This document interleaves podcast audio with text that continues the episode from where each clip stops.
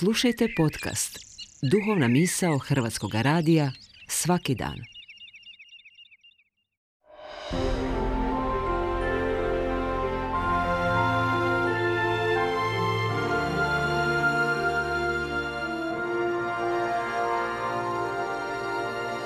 Duhovna misao. Urednica je Blaženka Jančić.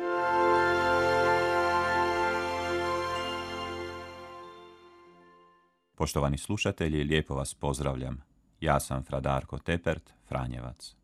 U jednom od temeljnih tekstova o kršćanskom životu u Matejevu evanđelju, neki čovjek pristupa Isusu i pita ga što treba činiti da bi zadobio vječni život.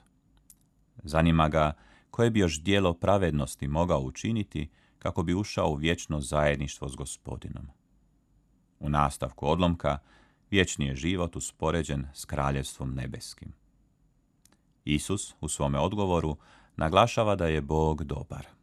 Zbog toga je jedini put ulaska u vječni život poslušnost Bogu, koja se očituje u vršenju Božih zapovjedi. Isus izdvaja pet od deset Božih zapovjedi, i to onih pet koje su osobito usmjerene prema drugim ljudima i poštovanju drugih ljudi. Ovim zapovjedima Isus dodaje i zapovjed koja nije činila dio dekaloga, a to je zapovjed o ljubavi prema bližnjemu, koja je preuzeta iz Levitskog zakonika u Starom Zavjetu. Isus želi ponuditi prizmu kroz koju valja promatrati sve zapovjedi, a to je odnos prema drugim osobama. Onaj čovjek, mladić, na to kaže da je sve to, to je zapovjedi cijeloga starozavjetnog zakona, uvijek obdržavao već je i takva izjava u židovstvu toga doba mogla pobuditi sumnjičavost, jer nije bilo lako obdržavati sve zapovjedi, a još u većoj mjeri to se čini nemogućim u onom radikalnom smislu u kojem je Isus prethodno protumačio način obdržavanja zapovjedi u svome govoru na gori. Bez obzira na svoju samouvjerenost, mladić i dalje osjeća da mu nešto nedostaje, a Isus prepoznaje njegov pravi problem – i nudi mu rješenje koje podrazumijeva korijenito napuštanje dotadašnjeg načina života i radikalno nasljedovanje Isusa. Hoćeš li biti savršen?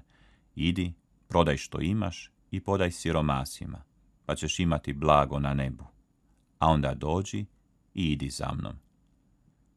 Na taj će način mladić zadobiti blago na nebu.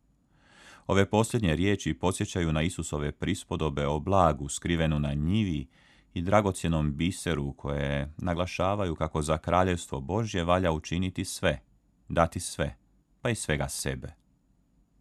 U kraljevstvo nebesko ne ulazi se samo vršenjem zapovjedi, nego korijenitim prijanjanjem uz gospodina. Ova Isusova ponuda ne odnosi se samo na jednu skupinu ljudi, nego na sve Kristove učenike. Isus od svakoga vjernika traži potpuno prijanjanje.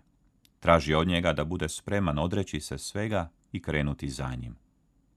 Kad životne neprilike mogu i pomoći da se uvidi što je ono što je doista bitno u životu, pa i pomoći čovjeku da se odrekne onoga nebitnoga.